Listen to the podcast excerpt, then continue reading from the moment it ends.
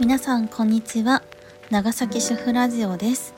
本日も聞きに来てくださってありがとうございます。先週えっと突然お休みをしてしまって申し訳ございませんでした、まあ、そちらに関してはあのまあ、実家の猫ちゃんがちょっと急に体調を崩しちゃってちょっと入院ということでバタバタしておりまして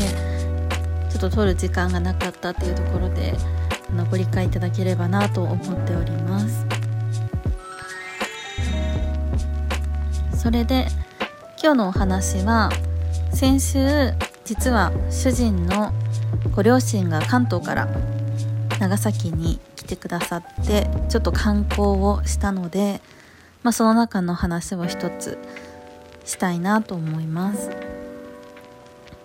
えー、長崎の市内の観光時間はですねだいたい2時間から3時間ぐらいしかちょっと時間がなくってそれまであのご両親の方は、ま、佐世保とか別のところに行ってたので市内は2時間か3時間ぐらいしか時間がない中どうやって回ろうかなと考えていたところ、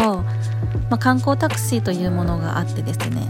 だいたい1時間4000円ぐらいなんですけど4人で乗れば、まあ、1人1000円ちょっとで乗れるっていうところでかなりあの広範囲で回ることができたので本当良かったなと思ってます。長崎駅から出発してえーとまあ、南山手という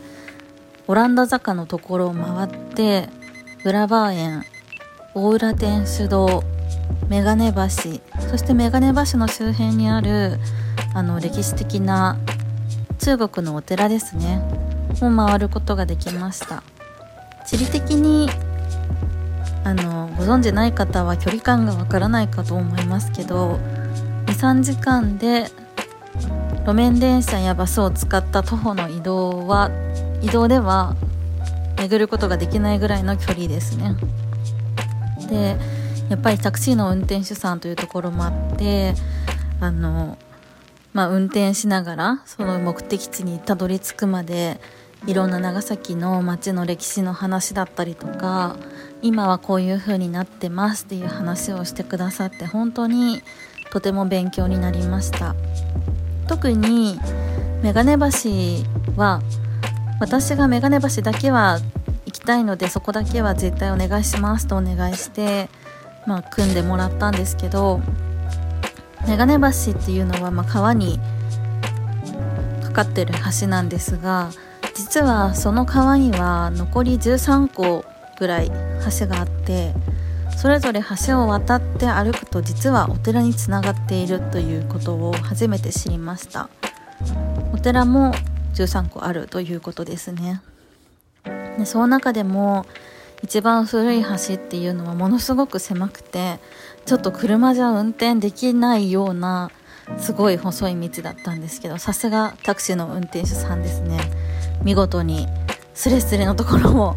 行ってまして本当乗っていながらドキドキしました。是非長崎に来られる時には観光タクシーという手もあるんだなとあのぜひ利用していただきたいなと思ってます、え、長崎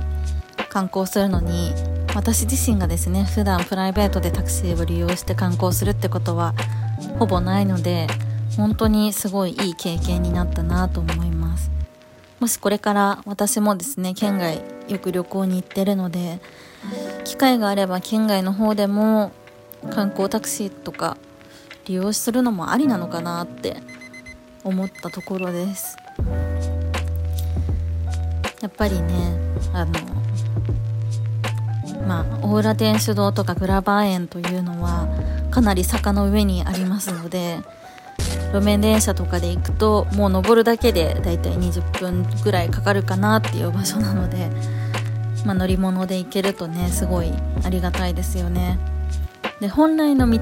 で行こうとするとなかなか多分自分の乗用車とかでは行けないほどかなり狭い道なので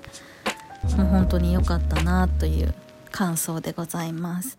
まあ、今日はこんな感じでちょっと軽くその先週の感想でしたということです。